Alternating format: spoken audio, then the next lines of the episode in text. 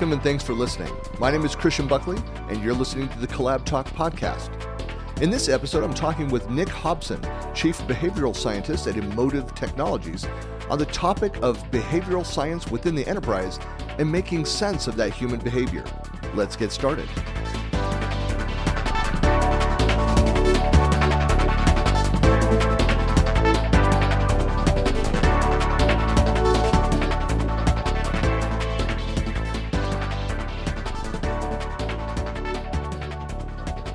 Hello, and welcome to another episode of the Collab Talk podcast, where we discuss the convergence of technology, business productivity, and collaboration culture. My guest today is Nick Hobson, Chief Behavioral Scientist at Emotive Technologies, a columnist and contributing editor at Inc. Magazine, and the Global Director of Behavioral and Data Sciences at Potential Project. Welcome, Nick. Hey, Christian. Thanks. Thanks for having me. Good to be. Did I miss any other titles, or there there are three or four no, other things you're doing? no, that's that's that's it. A father, a father of two young girls. That's the, perhaps the most important, but is not of on course. my LinkedIn. Yeah, of course.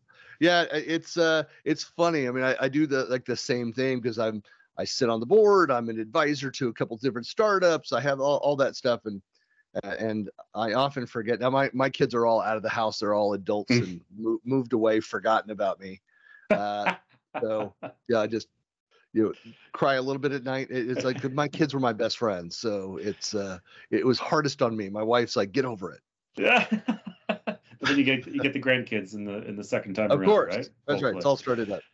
Well, this is a we're talking today is a great topic about behavioral science within the enterprise, and specifically about making sense of human behavior by applying the principles of science. And and this it, it really is a great opportunity to do to delve deep into that integration of organizational behavior, behavior science, and that business domain because there's so much as we were kind of talking about before we started recording. You know, this has been I almost made that switch from an MBA over to an MAOM, so a master's in organizational management. So this is a topic that I've been really personal interested in. I, I always refer to myself as a leadership development junkie mm. Because a lot of this stuff. So reading a lot of the books, I'm uh, I'm a I'm a fan of um, like the uh, uh, uh, first change all the rules is my favorite book, mm-hmm. management mm-hmm. book that's kind of personifies my style of management, um, and, and which which is a great combination of talking to people, having that re- personal relationship with your direct reports, and then also being very driven towards uh, the the you know what are our OKRs, what are our objectives and key results uh, around those things, and having healthy conversations around those things. But yeah, well. Yeah. Maybe we can start with your background. Tell us more about what you're doing at Emotive and Potential Project and elsewhere. Yeah, so I maybe just a little bit of a preamble. I, I was trained as a social psychologist and neuroscientist. Uh, and then when I left academia, I decided very intentionally to sort of rebrand myself into a behavior, quote unquote, behavioral scientist. Um, but really, it's all the same thing. It's it's whether it's you call yourself a psychologist or or a behavioral scientist or a behavioral economist. Essentially, what you're doing is you're looking at human behavior or human mindset, human psychology, and through the use of different tools of science and the scientific methodology, you're trying to understand why humans do what they do or why they feel the way they feel and how that ultimately in our world how that impacts business outcomes. Um, and in, in the in the in the context of, of of working with clients the more you can understand why a human does what they do uh, the the better off you are to to hopefully optimize and and nudge. That's a word that I'll probably use on a few occasions. Nudge a a an individual or a group of people in a particular direction that you'd like them to head in, um, for the benefit of the business, for the benefit of of the end user, for the benefit of hopefully everyone. That it's a win win situation. Uh, but that's not how um, I'm not really answering your question. I went from from really studying the, the fundamentals of human psychology in the mind and brain, and then decided just because of conversations I had with past collaborators and co-authors in my academia days to go into the world of of work, the workplace. Um, so that's my that's my first love is how, do we use behavioral science psychology to um, improve team dynamics, to improve decision making within within the organizations um, and and uh, and within leadership and leadership development as well. So I'm glad to hear you're interested in that, Christian, because I can certainly delve into that. Um, another another interest is is on the let's say like CX side or customer experience and and how how we can use uh, certain principles of of psychology to uh, understand the customer experience, uh, to understand what are the needs of of a customer, and and how we can direct a certain you know brand strategy and CX strategy that's that's in line with what a customer truly really needs and wants, and how you can deliver to the deliver um, on those needs. Uh, and that's kind of that's mostly what I'm doing with. Uh, you mentioned Emotive. so uh, under Emotive we have Apex, um, ApexScore.ai, and Apex, as we like to think of it, is is really reinventing NPS or Net Promoter Score, which many people probably have heard. And I can go into how uh, how much I hate NPS and why it's terrible.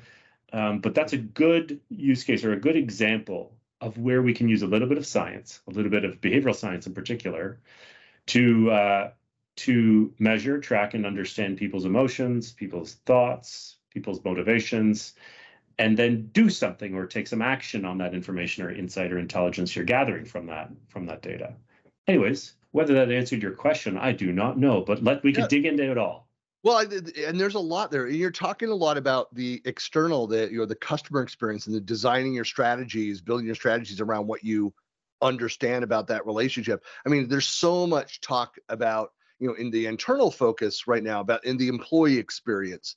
And you know ex exp the employee experience platforms that are out there. Of course I, you know I, I work within the microsoft ecosystem. They're talking a lot about about that. They've got a whole new swath of products under the, microsoft viva suite mm-hmm. of tools which are mm-hmm. very disparate solutions but all covering different facets of ex Yep. And but the key to all of that, it's uh, uh, while it's cool to see, hey, cool new tool that does these neat features and gives me insights, but it does come back to kind of what I where I started. I bet it's about having conversations with people. It's it doesn't remove that and maybe we delve into this the the mm-hmm. i think it's the psychological blocker that so many managers that people have mm-hmm. where they want the tool to do all the work where so much th- this technology cues you up to have better conversations, but you still need to have those people interactions.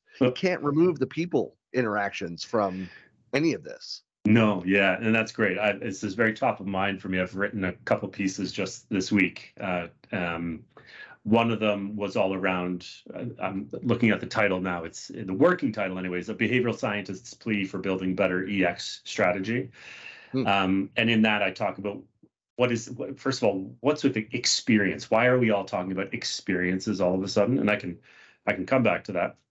Uh, but the second one, which was uh, to your other point there, like we have this kind of flawed assumption that if we just throw more technology at it, new sort of these newfangled tools and, and productivity and collaboration tools that that we could just rely, rely and then ultimately end up over relying on them when we really forget that they're there as just that a tool and that at the end of the day it's still humans interacting with humans no matter how advanced our technologies get.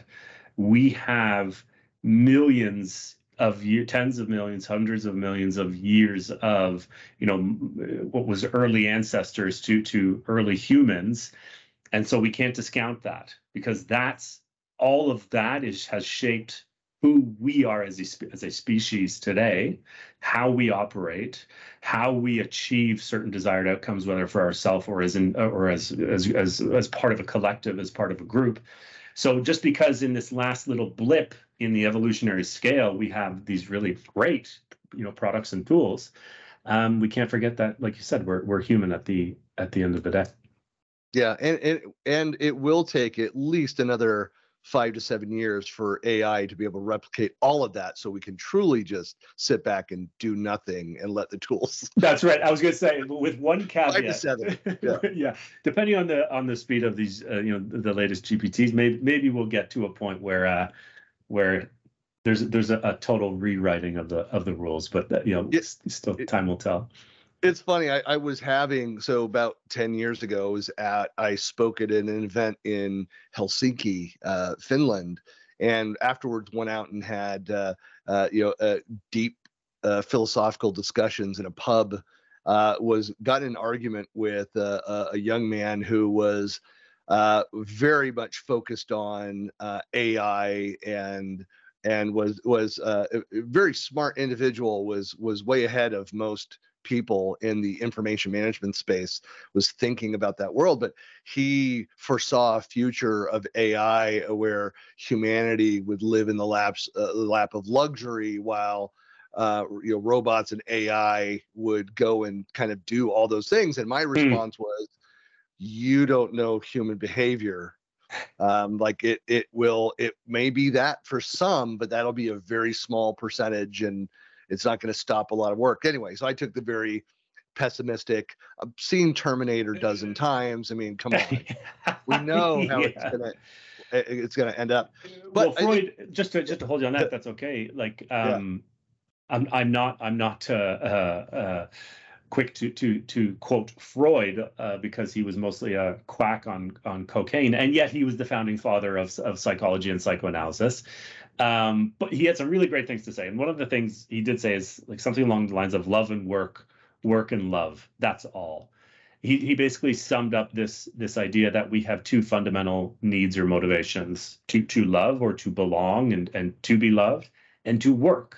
So I think work, the idea of work, and there's fascinating like kind of anthropological and and um, archaeological evidence looking at labor or what we call work today, like what that would have been for early hominids and, and Homo sapiens, and that whole sort of history of of work and labor through through to um, hunter gatherers and then and then farming and, and the agricultural revolution, and no matter which way you you cut it, we do have this this deep deep psychological neurobiological would be at that level um, to to work and to to expend effort on on things. Well, it, you, so I, have got examples in my personal life. I had my college roommate, a close friend, named one of my boys after him, um, drank himself to death. And the, the, number one problem that he had is that he, well, first he retired when he was like 34. He, you know, struck it rich, did very mm. well in high tech, and and I kept saying it's like you're you're gonna. I know you. Like you have to stay busy. You're mm. gonna go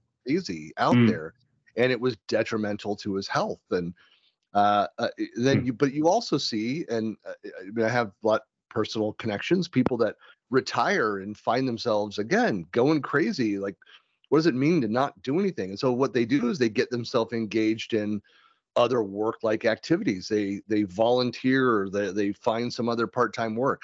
Yeah, yeah. The, the the human. I know myself. I I, I don't. I don't think I I don't recognize the the the, the term you know uh, uh, retirement. I don't see mm-hmm. that in mm-hmm. future. It's gonna the nature of you know what I do. I'll be much more selective. I'll take longer vacations uh, in between. But I know me. I know that I need to stay busy. That I need to be actively engaged in something. Yes, learning, to... learning and sharing my my experience. That's right. Yeah, and uh, there's there's good there's good evidence, both anecdotal and empirical, uh, that's summarized in um, the book "The Second Mountain" by David Brooks, and he he basically talks about like when you're in your young adulthood, you're you're on your first mountain, which is the you're, you're overly ambitious and you're striving and and you want to make a certain level within the within the say corporate hierarchy or within the business world. And once you achieve that you sort of ask yourself what's next? And that obviously that not obviously but that sometimes coincides with like midlife crises. And what he says uh, and argues for is that the next is your second mountain which comes in the form of coaching and mentoring um, and and bringing up the, the the the next generation of of of people. And the other the other thing i wanted to to comment on is is we have to we have to really sort of challenge our assumptions when we talk about work and i think you're you're hitting on you're kind of hitting on that chord because as the way that we see work today is not how work has been for the majority of of human existence and i'm probably i'm kind of going yeah. back to this evolutionary time yeah, scale yeah. um, but when we worked you know quote unquote worked back in the back in the day of of early um, human human living. What was that? Well, that was feeding ourselves and our family and our tribe, and that was a, a collective effort to to not just survive but to thrive. And there's there's so we can't really just turn that off that that need to contribute that need to to be of of service um, because that's really what we're doing when we're going to work now um, so there there is there is this bit of a i don't know like a, a a, a how do we square the circle between what we're meant to do when it comes to our work versus what m- modern work is the nine to five? And and those two things are are sometimes very different. Yeah. Well that that and that's why you also i've got, got a good friend um who is been in tech but he just was drawn towards the wood shop mm-hmm. and creating things with his hands like my my hobbies are are similar to that. i love fishing and gardening you know just very kind of fundamental skills learned as a kid yeah. uh, both of those things and have a love for both of those things and yeah and, and i often think about that like uh, so a lot of us that work in tech have that fantasy of just abandoning it all going off grid yeah. Um, commune it, living yeah sustenance living but yeah but like uh, i lived in it my last town that i lived in there was the community garden that you can mm. go and pay into small fee but then go in and do that and then they would just share it was it was an incredible mm. opportunity there if you have it you know close to you to, to do a community garden and a lot of the ways that they do that is they'll concentrate on different things and then share their abundance with each other and uh, it's just a great way to get variety and help towards that communal central purpose but it uh, but again i think it meets a need. I mean i look at a lot of when we talk about maybe have you give the Webster's dictionary definition of behavioral science and how it fits into modern enterprise, but but a lot of it when I think of that is again going back when I I simplify it, oversimplify it by saying conversations with people. I think of that as the fundamental building blocks to understand what's mm-hmm. happening in a team within an organization mm-hmm. is through those conversations mm-hmm. to understand the cultural you know uh, uh, stones that the, the the team that the business is built you know uh, uh, the foundation of the the team is built around um, comes through those those conversations and understanding the, those what are the the individual motivations what are our shared purpose our, our goals and, and and purpose that's why i'm a big believer in you know I, I spent the first half of my career in building project management organizations and now you've got tools, OKR tools, and things mm-hmm. that are out there to help organizations align. But again, these are tools that help you track and measure those things. You still, as an organization, have to come up with what are those things that we're striving for. Mm-hmm. Mm-hmm. So maybe to answer your your first question of of what what the hell is behavioral science, um, I had a show uh, that I once had, and I and I still refer to it this way. It's all just a bunch of BS, um, but the good kind of BS. And then I'll I'll take that further to say that my goal in the work that I do is to bring um, BS or behavioral science into business success. So there's just a bunch of BS floating around everywhere. But what so what is it really? It's it's it's a it's a small uh, and still fledgling growing field within within industry and various industries that borrows from uh, from academia in research in, in academia. So behavioral science, you can kind of think of it as a collection of of sciences, which are the uh, social and personality psychology, organizational psychology and management leadership psych, um, economics, behavioral um, uh, macroeconomics in particular, and then also some people get into more like cognitive science and cognitive neuroscience. So that's a whole other part of that field where you hear about neuro leadership and neuromarketing and neuro fill in the blank. I have mm-hmm. some thoughts. I have some thoughts on that. But that's the kind of it's kind of, you can almost think of it as the parent or the umbrella term to refer to the collection of these of these different ways of of um, looking at looking at things in the world to understand people better.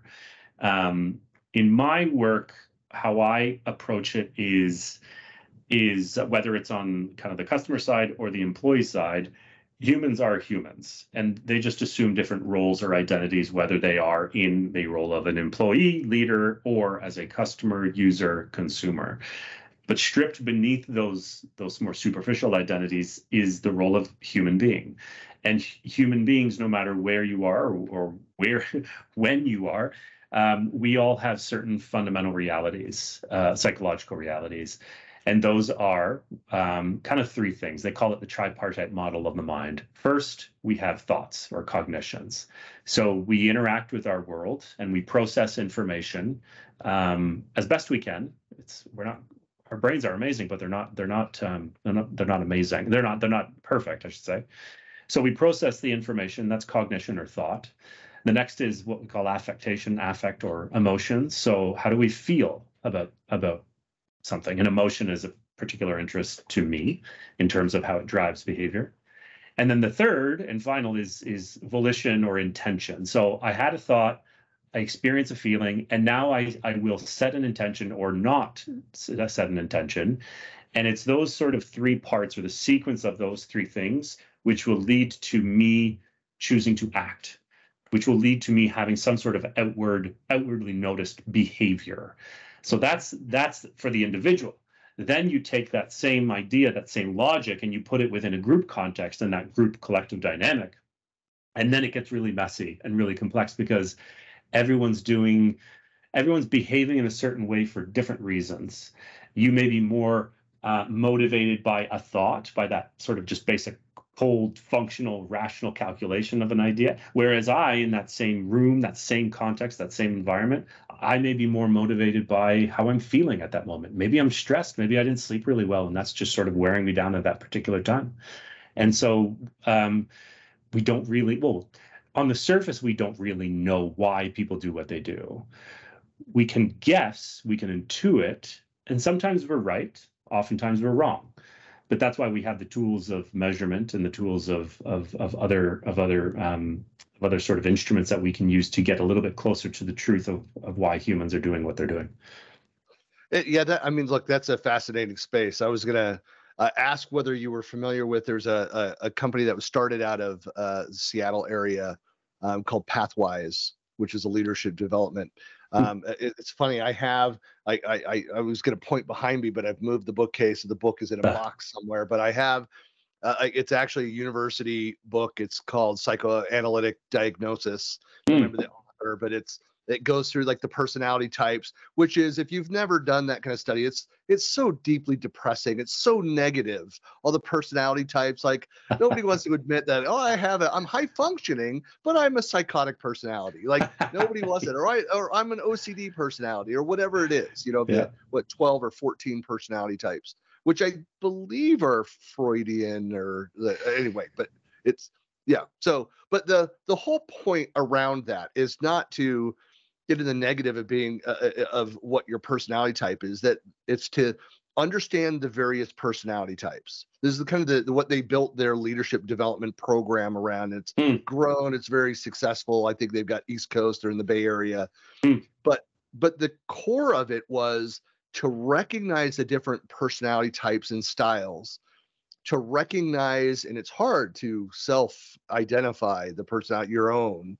Mm-hmm. Um, you know, it, the, we we have that, uh, and we're getting deep into, you know, the, to be able to identify the id, you know, the your yourself, um, where it's it's harder to do. Um, but once you understand your own personality traits, and we have leading, we have secondary and tertiary traits, and mm-hmm. we're a mm-hmm. mix mm-hmm. of all those things. But we mm-hmm. generally lead with one or two very strong.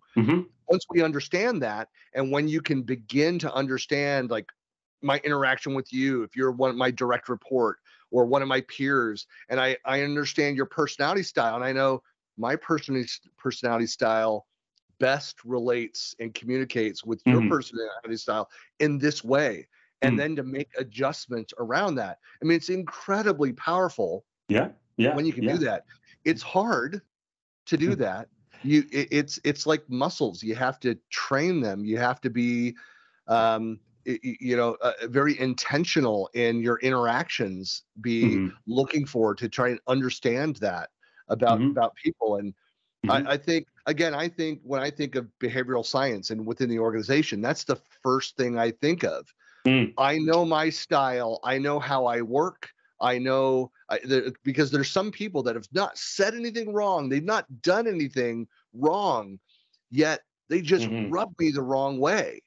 and once I started to understand the personality styles, yeah. and I could see that, like that's all it is. It's not anything they've done, but it's just that style. And then I could make adjustments. Sure. I, I was so much more productive with those people once sure. I understood yeah. that. Yeah, yeah, and and so I, have done I've done a lot of work in in kind of personality or trait selection within the organization and leadership development, and it is as you say, and I, I guess your listeners probably won't be surprised to hear this, but it's a billions dollar industry. Um, you have it from the the biggest corporations and enterprise all the way down to startups and everything in between, where and from recruitment to talent management to performance to leadership selection and coaching is everyone wants to understand who am I or who's my who's my new recruit, my new candidate, or who's this leader coming up, so that we can staff teams better so that we can put a certain per, uh, this person in this particular role because there's a better fit between that style of personality and the work that's required of him or her. I mean you name the use case there's there's a ton. So that's great because i think it's important. I think it's important to have that knowledge within ourselves and to also have that sort of like organizational knowledge and leadership knowledge. Now, on the pessimistic side, most of that stuff is junk, is rubbish. And I'm sorry to burst anyone's bubble who may be listening. Yeah. Um, but that's my job as a as a scientist, right? So the one that Christian, I think that you were referring to, you said 16 is is uh, probably Myers Briggs MBTI. Yeah. Look, it's all it's built around that, right? Yes, yeah, and that's the that's the one that was inspired by Carl Jung, Jung and his Again, and his yeah. daughter, and then but then of course Jung was was trained and mentored by Freud. So, anyways, MBTI, which is I, I was just writing a piece, another piece on this. I think it is the most um, uh, like successful in terms of the reach within modern organizations, and it dates back to this pre slash pseudoscience origin of Carl Jung. Um, which not to not to again I'm I'm kind of crapping all over over the psychoanalysts, but it's not very scientific and yet they the mbti the myers-briggs people whomever they are have done a great job at branding over the decades. Oh yeah yeah. And because you know harvard business review picked it up. I think half their articles reference it you know? Yeah it's everywhere. It's, everywhere. around for and, a long time. Yeah. and yet you have you have psychologists so adam grant is a name that maybe some of your listeners have heard. Um, he's kind of one of the more bigger named behavioral scientists and business psychologists in, in the field. And he has a great pod, um, not podcast, blog post where he talks about uh, MBTI or Myers Briggs. I want to break up with you, and he goes through very in very detail the science or the lack thereof of the Myers Briggs and why we shouldn't be using it. So now maybe some some of you may be wondering, like, okay, what do we use then? And the the the tried and true, the gold standard for personality assessment is the Big Five, or sometimes referred to as Hexaco if you want to add a sixth. But when we talk about the big five, there's five dimensions, and it's summarized by the acronym OCEAN. And so those five attributes or personality style, not styles, um, uh, facets is what we call them, uh, are openness, conscientiousness, extroversion, agreeableness, and neuroticism. So that's your OCEAN. But each facet has it's a dimension. So let's mm-hmm. extroversion is the one that most people know. You have extroversion on the one end, and then you have introversion, and everything is represented within a normal curve or a bell curve. So most of us will be, in fact, what's called ambiverts. We are a little bit extroverted in some situations and some days, and we're a little bit introverted in others. But then you're going to have the extreme tail ends where you have your classic extrovert and you have your classic high introvert. So you can take the same logic and apply it to all five of those traits, and it works beautifully. It has been tested, validated, replicated. It's one of the most replicable kind of basic concepts in our field. And I'm just waiting for the day when we see much less Myers Briggs and much more Big Five. Um, mm but I'm not going to hold my breath. I'm hopeful, but I won't hold my breath. yeah, that, that's interesting. I'll have to go and try and you know, do some reading on that and, and learn a bit about that. But it's, but again, I, I think kind of to your point, there's there's so much content that's out there that's built around you know the lightweight versions of these things like I, I, the first thing that comes to mind is uh, you know microsoft for years and maybe they still do it would follow this program with insights and i had these little colored bricks bricks that you know show kind of the the strength the scoring of that uh-huh. and the color combination all i knew is that my color combination was kind of the opposite of the hmm. standard mm. microsoft person um, where I huh. was very, um, you know, uh, uh, so I think the, the like the four colors were um, like the the yellow, which was the um, performance, the the uh, the uh, evangelist. It was the mm. let me show you, let me like you know like hey, take a look at this. Mm. Um, the the red, which was the action taker, the project manager, the the, mm-hmm. the leader, the traditional leader um, the blue, which was the data driven analysis, and then the green, which was the supportive, you know, let, let me give you a hug. Are you mm-hmm. okay? Mm-hmm. You know, that, mm-hmm. that kind of stuff. And I was, I was of the scale to one up to 100. I was 82 yellow, 78 red. I was the mm. let me show you, let me tell you, but let's go take action person. And then it was yeah. the let me support you, and then the very tiny sliver of the uh, analysis because my philosophy is I'll hire that person. well, it gets at it gets at a, a, really interesting point there, and there's there's a good there's a good uh, line of work on this that's called the complementarity versus similarity hypothesis. So if you're trying to fit the best the best possible performing team, do you want your let's say it's ten people, do you want your ten individuals to be mostly the same or high in similarity? Or do you want those 10 people to be complementary to to one another? And that's often captured by the you know the the old adage comp, you know opposites attract. Um, so what's the answer is it's it depends uh, which is always the answer in in consultant science. answer to everything. Or consultant yeah. Yeah. Uh, because it really it really does. It depends on the the team the nature of the team. Um, uh, uh, and and the, the, type of work and the strengths of those personalities with within the group. Um but there's a but there's a lot to there's a lot to chew on there. And, and i think in most instances we we don't even kind of think about that stuff as as a leader or as a a, a business owner let's say or or anybody who's in charge of some direct reports and and you're putting a team together. You're you, there's there's a decision there's a series of decisions that you can make to you know i hopefully optimize who, who you're who you're who you're putting together. And, and just at, on the very least think about what is the work that needs to be done? Who are the people that are going to be doing it um, and and hopefully do it in a such a way that there's the you know least amount of conflict greatest amount of creativity and psychological right. safety and all those sorts of things well it, it's it's sometimes you think of this as it's a look it's a it's a large it's an enterprise luxury to be able to think in these terms mm. when they go in and build a lot of a lot of roles a lot of smaller companies i work with a lot of small to mid-sized companies where they're just happy to find somebody that has the technical capability to do the yeah. job that's open. Yeah. Like yeah. they, you know, and and and so to to sit and say I'm going to curate what this my organization looks like mm, mm. again. So I don't I don't look at it from that standpoint. I look at it more from a help me to better understand who I have, who who the, the team is, mm-hmm, and mm-hmm. and then look at again what does the organization need to do? How can I get best use the players that I have in my team. Sorry, going to go with the sports analogy mm-hmm. to accomplish the goal of the right. business of the team and success. Right. right. And that's that's the again I, with a lot of what Microsoft is doing around their Viva platform, these employee experience.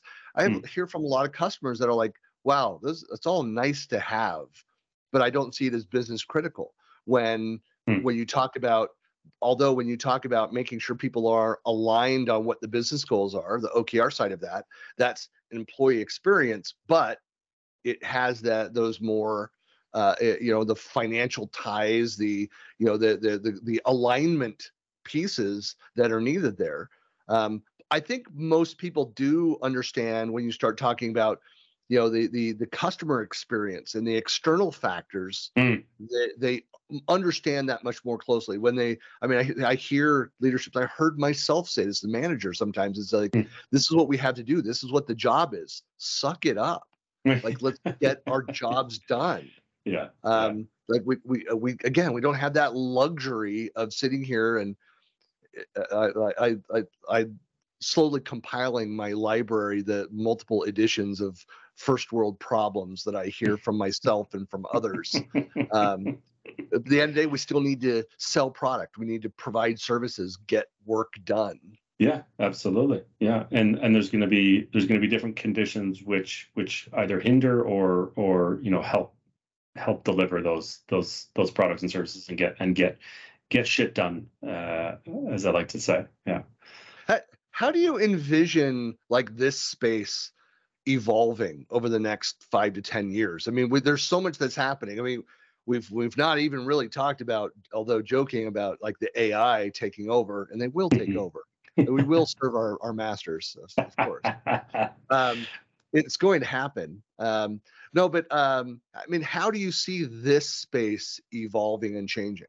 When you say this space, do you mean kind of the personality behavioral specifically, science, behavioral science generally? Yeah. Oh, that's a good question. I just had a conversation earlier today with a, a colleague about, about that. Um, I see it going in one of two ways. Either we we do really well and we explode, or we we wither away. Um, all depending if we play our cards right. So I liken our little fields to what was happening in the 90s with design thinking, which then led to kind of like UX, which then I would argue may even kind of preempted CX and EX and all the sort of yeah. experience yep. management things completely agree. these days. And I was going to bring that up earlier, uh, you know, but but yeah, no, completely agree. Um, so it, it, I think that's a, a, a good analogy or a good point of comparison because I think they did it well, and what they were able to do was to come onto the scene and say, we have this new thing, we have this new way of thinking, uh, of understanding business needs and markets. Um, and this is how we're going to integrate it. There's a bit of a what do you call it, like a paradigm shift. And anytime there's a paradigm shift or anything time there's something new, you're going to have a great deal of reactance or resistance to that thing because novelty, while it's exciting, it's also terrifying, and people worry it's going to, you know, encroach on their their on their livelihood or or you know impede them in some way. But I think what design thinking did is they just made it more palatable. They demonstrated the value to the business and they they found ways to seamlessly integrate it into you know the, the, various parts of the business. So if we do that if we take a page from from that playbook i think behavioral science can stand a chance where but we, what we need to do is we need to have converse because what i find we do is we're very insular. We're very sort of like behavioral scientists talk to behavioral scientists and we exist within these small communities and we go to the same conferences and we go on the same podcasts. And i've always been a bit of um, not a pariah, but somewhat an outlier where I'm like, no, I don't want to talk to you guys. I know what you're going to talk to me about. You know what I'm going to talk to you about. I'm going to go on Christian show. I'm going to go on something that's that's still related. We're still having a, a great conversation, but it's it's almost like uh, if I can use the analogy of like missionary work. Like I'm going out there into different regions to spread the good word of behavioral science. Well, if you look at network science, so, so mm-hmm. I've been involved with social collaborations, you know, collaboration technology and network science. That you have community building, network builders. You have those. Mm. those mm. that, that's where growth happens. Where you see a slight uh, breaking apart of an, a closed network. You have one or more individuals that mm-hmm. then go and add and then bring in those pieces and merge and share pieces so they're constantly yeah. pulling people away from a network as well as you mm. know adding people into other networks i'm i mean i've, i often consider myself and i'm a connector personality Mm. Like I'm very much the kind of person like, oh, eh, Nick, we just met, but as I learned about what you're doing, you know, eh, do you know this person? Mm-hmm, do you mm-hmm. know this thing? Like I just introduced you to the, you know, I, I would highly recommend go take a look at what Pathwise is doing. Mm-hmm. Uh, you know, it, eh, but that's something that I do to to expand that network because I I do the same thing. It's why I started the podcast. It's why I started doing my tweet jams was to break outside of my echo chamber yeah. and get differing opinions about things. Yeah. I, I there hasn't been a month go by my monthly tweet jams on the variety of topics where there isn't somebody with an opinion that's like I do the kind of the uh, uh, the the dad Brady from the Brady Bunch. You're like that way before. I have those moments, those Brady moments. Yeah, um, and that's I mean, we should we should all not, not that I'm not I'm not speaking in oughts, but we should ideally all have some some type some some motivation there, and and we can call let's call it growth mindset. Like we all want to, we should all want to learn and to expand our horizons. Um, and some of us are going to have a much higher degree of motivation when it comes to being comfortable with with the new and and and and growing, whereas other people are going to be what more fixed mindset, which is like, nah, I'm just happy being here, and I think this is all I need to know. Um, but for at least a good number of us, it's uh, it's it's a good reminder to just go out there, have conversations. So yeah, within the within the sphere of behavioral science. That's my my optimistic um, forecast. My less optimistic forecast is we remain insular. We remain in that behavioral science echo chamber because there's a good deal of, of, of small boutique consulting groups out there and and and leaders within the behavioral science field that are more purist, is what I call them, or like kind of they're like behavioral science dogmatists or dogmatic and they they believe that behavioral science is the best and that the other things that are out there like UX research or market research is all is all you know rubbish and junk. And that's just so foolish. That's such a foolish way to look at it. Like behavioral science is or psychology is just one other tool among many tools that we can use and we should be ready to deploy it when the use case makes sense to do so. But there's going to be plenty of times where it doesn't make sense for behavioral science to come for a behavioral scientist or a behavioral science team to come on to do the work. Instead, give it to the creative types, give it to the UX researchers, give it to the anthropologists or the technologists, um, and that's kind of the way. So if we if we stay purist and if we're too dogmatic, then we're going to shoot ourselves in the foot and we won't be successful as a field you know i often say it's like you cannot measure what does not move forward. I mean you have to experiment you have to try things. And i and i would even argue you know looking at the culture of an organization whether you're inward looking at the employee experience you're outward looking at hmm. the at the customer experience around those things you've got to be willing to try some things not eh, just accept the status quo. If you're getting feedback that things aren't a plus plus, you know, 100% on every score that's out there. I mean, going back to NPS, uh, mm-hmm. uh, you know, there's always opportunities to improve things. Things don't stay stand still. It's you're on an escalator, moving up or moving down. Mm-hmm. Mm-hmm. And yeah. so I think like if you can look at and try some things, work with behavioral scientists, work with you know the the uh, the UX experts and uh, those different things take what's good from those things, learn, try some things, and improve upon it. It's, yeah. I'm a marketer fundamentally. I look at A/B testing. Mm-hmm. try two things, one of them's going to outperform the other one.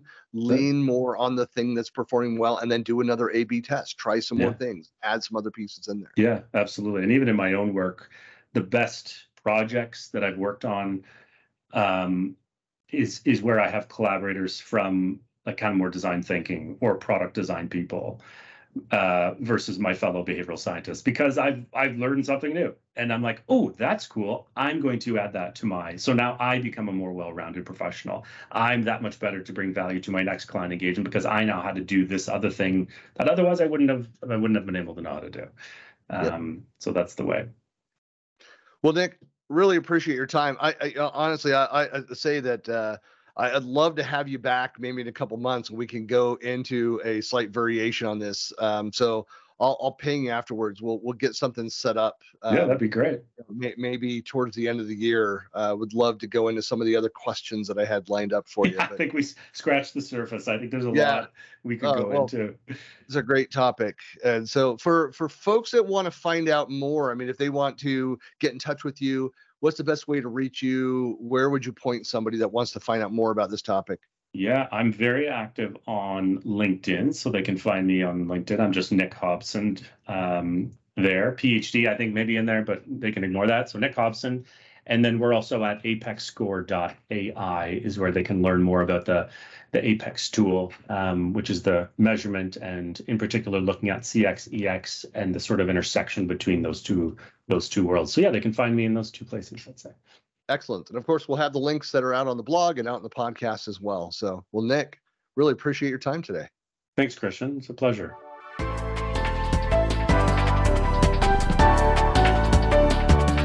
You've been listening to the Collab Talk podcast. New episodes are published weekly, and you can find us on Spotify, Apple Podcast, iHeartRadio, and most other podcast platforms. Thanks for listening.